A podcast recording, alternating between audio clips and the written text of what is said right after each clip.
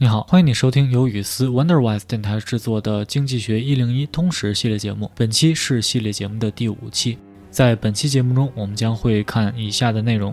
按照历史顺序，经济一共迎来过三种比较大型的制度：第一种是传统经济，第二种是指令经济，第三种是市场经济。那么本期节目呢，我们会逐一去看一下这些经济体制。那最后呢，我也会分享一些我自己的见解。OK，我们现在马上开始。Traditional economics, command economics, and market economics.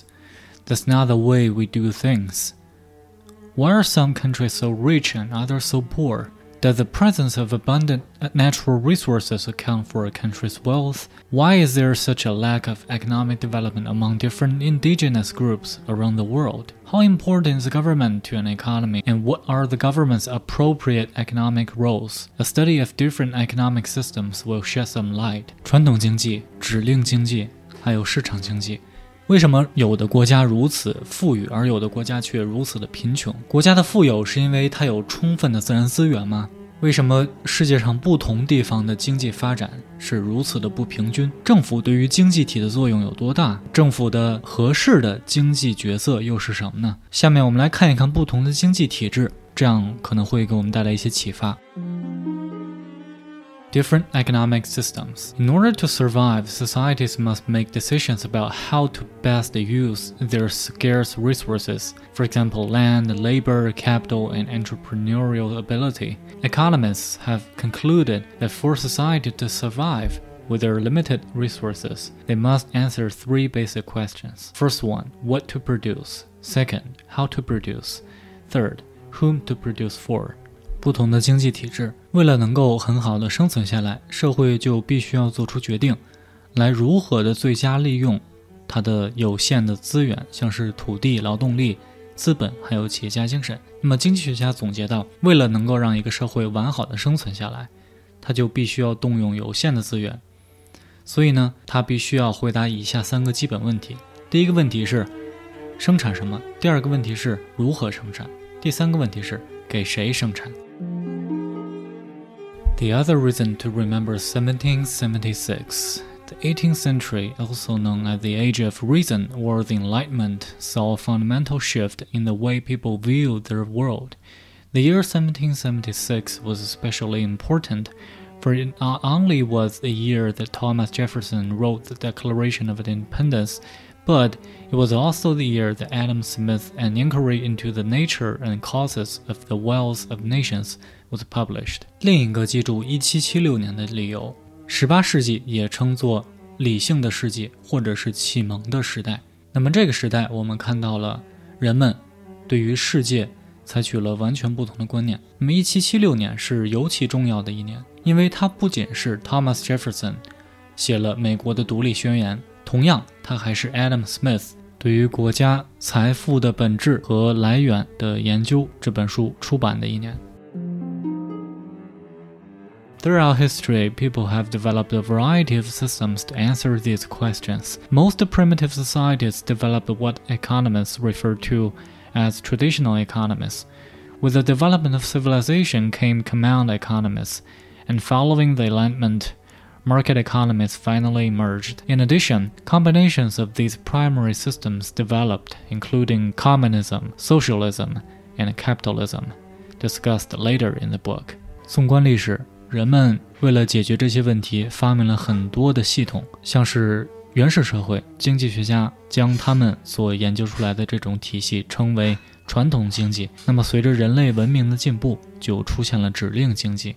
那之后呢，就来到了启蒙时代，市场经济也就随之而出了。那么，此外呢，这些初级的经济系统经过组合发展，就出现了共产主义、社会主义，还有资本主义。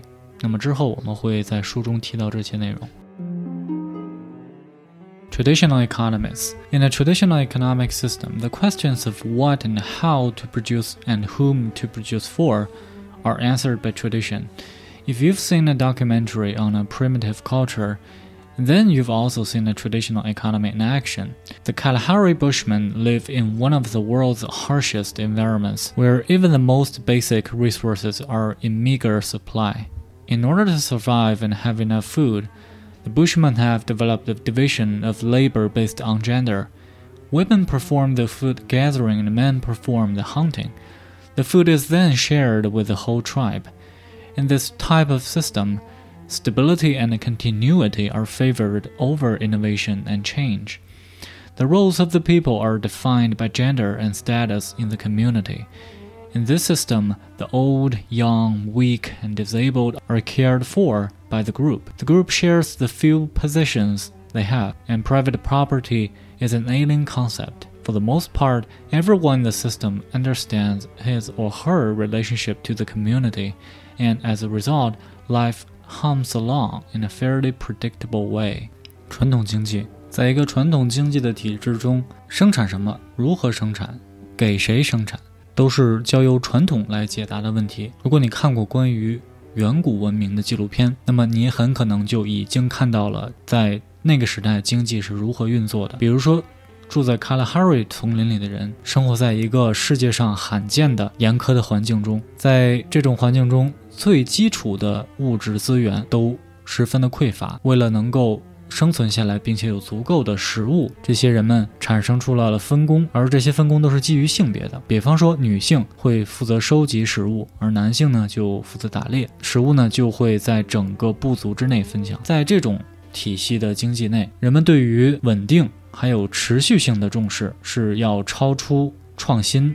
还有改变的人们在社群中的地位是由性别还有他们的身份所决定。在这个系统中，老人、年轻人、贫弱的人，还有一些残疾人，都是受到整个部族的照顾。部族成员会分享他们为数不多的财产。私有财产是一个很陌生的概念。大部分情况下，每个人在这个社群中都知道自己的和他人的关系，以及自己和整个社群的关系。那么他们的生活。就会以一个非常可以预计的方式持续下去。Command economies. As hunter gatherer societies grew and eventually exhausted their natural food supplies, some survived by becoming sedentary farmers. With advent of farming came a need for an organized system of planting, harvesting, and storing crops.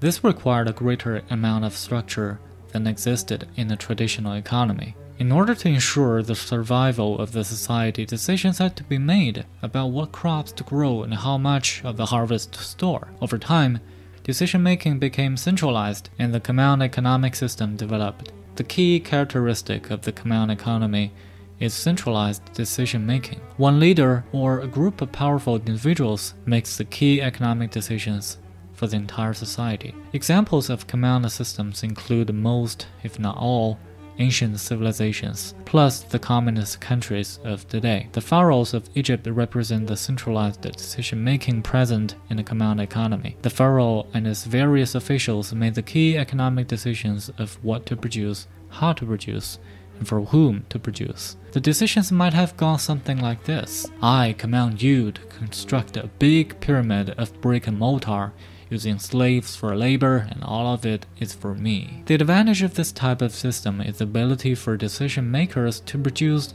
rapid changes in their society. For example, Soviet dictator Joseph Stalin's five year plans quickly transformed the Soviet Union from a peasant based agrarian society into one of the world's industrial superpowers. 指令经济 随着狩猎经济慢慢的增长，并最终耗尽了他们的自然资源，有一些幸存下来的就成为了定居下来的农民。那么，随着农业出现，就产生了对于一种有计划、有组织的种植、收获还有储存作物的等等一系列的需求。那么，这就意味着需要更多的结构，而这种结构要比传统经济中的结构要更复杂。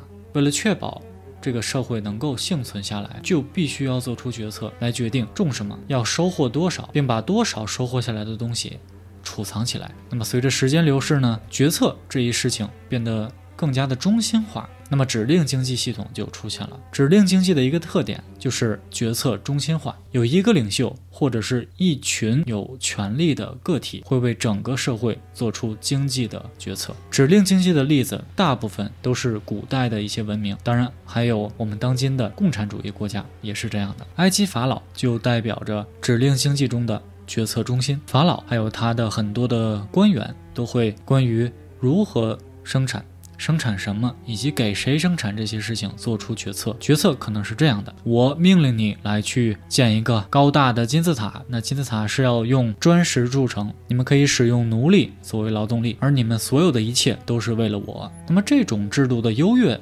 之处在于可以给社会带来很快速的改变，比如苏联的领袖斯大林的五年计划，就很快的把苏联这个国家从一个由农民为基础的农业国变为了一个世界工业强国之一。Your command. During World War II, the United States practiced command economy when the government took over factories and planned production for the war effort. Every aspect of American life was in some way influenced by government involvement in the economy. Even today, you can see the influence the modern payroll withholding system was instituted during the war to provide the government with a steady stream of tax revenue。听你的命令。在二战期间，美国也采取了指令经济的政策。那这个时候，正当政府接管工厂，还有计划生产，为了战争处理，美国人们生活的方方面面，其实都受到政府对于经济作用的影响。即便今天，你也能看到这些影响的痕迹。政府的薪资扣缴系统就是在战时设立的，其目的是为了给政府提供足够稳定的税收收入流。Market economies, in total contrast to the command economic system, is the market economy. Market economies are characterized by a complete lack of centralized decision making. As opposed to top down planning, market economies operate bottom up Individuals trying to satisfy their own self interest answer the questions of what, how, and for whom to produce. Private citizens acting on their own free will as buyers or sellers trade their resources or finished products in the market in order to increase their own well being. Though it might appear counterintuitive, market economies achieve greater abundance, variety, and satisfaction that than either traditional or command economic systems. Although they cannot be classified as pure market systems, Hong Kong, the United States, Australia, and New Zealand are representative of market economies. In each, you will see a greater variety of goods and services being produced than anywhere else. Also, because the focus is not on serving the state, individuals are free to choose their vocation, own private property, and determine for themselves how to best use the resources they possess. Markets reward innovation, productivity, and efficiency, but discourage complacency, idleness, and waste. If markets have a downside, it is that those who are unable or unwilling to produce because of either circumstance or choice are often sidelined and unable to enjoy the benefits of the system。作为指令经济对立面的市场经济是这样的一种经济体系。市场经济它的特点是缺乏中心化的决策，它其实是正相反。指令经济是自上至下的，而市场经济是从下到上的。个体都在实现着自己的利益，并且自己回答生产什么。如何生产以及给谁生产的问题，个体公民都会根据自己的自由意愿，作为买家或者是卖家，去在市场上发挥他们的作用，交易其资源，或者是做好了的商品。这样一来，他们就能够扩张自己的福祉。虽然听起来有一些反直觉，但是市场经济达到了充分、多样等等的这些好处，其满足程度比传统经济或者是指令经济都要好。虽然不能将其完整定义为一个。市场体制，但是香港、美国、澳大利亚，还有新西兰，都是市场经济的典型代表。在这些地区或者是国家中，你会看到很多的商品服务比其他地方要充分。同时，因为其目的并不是为了服务政府，那么个体就更加自由的可以去选择他们的职业、他们的私有财产，并且决定他们如何使用自己所。拥有的资源，市场会鼓励创新、高的生产率，还有效率。同时，市场也会打击那些自鸣得意的人、慵懒的人，还有浪费这些现象。如果说市场有一个缺陷的话，那就是如果因为个人的机缘或者是选择而不去生产或者是不能够生产的人，那他们就会被搁置在一边，不能够享受到市场体系下所带来的福利。好，本期我们看了三种经济体系，首先是传统经济，其次是指令经济，最后是市场经济。嗯，那内容呢也是比较简单，想必大家都听得非常的明白。呃，最后呢，作为总结，我想说一下我的一些感想。有一种历史观叫做辉格史观啊，辉格史观就认为历史是一直在进步的，嗯，就是无论是生产力啊，还是文化呀。等等的一些方面都是在进步的，但是呢，我觉得事情远非如此的简单。呃，或许你会说，从传统经济到指定经济，再到市场经济，啊，确实是一个进步，因为我们经历了工业革命，我们经历了启蒙运动等等等等，我们获得了很多生产力，我们获得了更好的生活质量，这个是毋庸置疑的。嗯，但是呢，呃，我们也其实会看到一些新的问题。这个新不是说它，呃，是在之前的问题的基础之上有一个更新的版本，其实不是这样，而是因为新的体系啊，给人带来新的影响。那么。就会导致之前从未出现过的问题。那么我就在这里仅仅举一个例子，嗯，就是消费主义。呃，消费主义大家应该听过，尤其是生活在大城市里的人，可能平时工作已经非常累了，非常的辛苦。那么在休息的时候，或者是在放假的时候啊，大家就愿意去商场等等的地方去消费。那可能通过消费本身，他能够收获到很多的快乐，或者是。他能够释放他工作的压力啊，或者是寻求一些新的见解，都是有可能的。但是呢，呃，我想说的是更加极端的啊，或者是更加唯一的一种消费观念，就是认为只有通过消费才能够树立自我的形象，或者是才能够实现自我的价值。那这就是消费主义的问题之一。大家经常听到有人说买买买呀，或者是怎么样的一些话的时候呢，其中往往都掺杂了。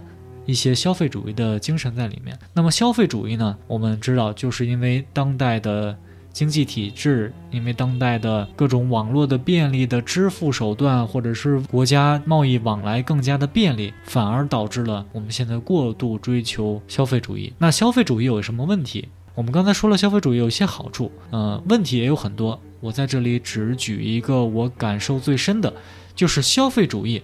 往往都是过度的依赖提供商品的人啊，比方说，我想玩一个游戏，那么我玩这个游戏不是我自己做，而是我需要从某一个游戏开发商手里购买。那这个游戏它到底是怎么样？它好不好玩？它主要的人物是什么性格？它的故事是什么？其实我说了全部都不算，所有这一切的决定权都在。对方的手里，呃，什么意思呢？其实消费主义就会使得部分人有这样的想法，啊，就是我只要消费就可以了，那生产什么的或者是产出的东西，可能我就不是很在乎。如果长此以往的话，那么一个人他的表达能力或者是他的思维能力，可能都会受到很大的影响。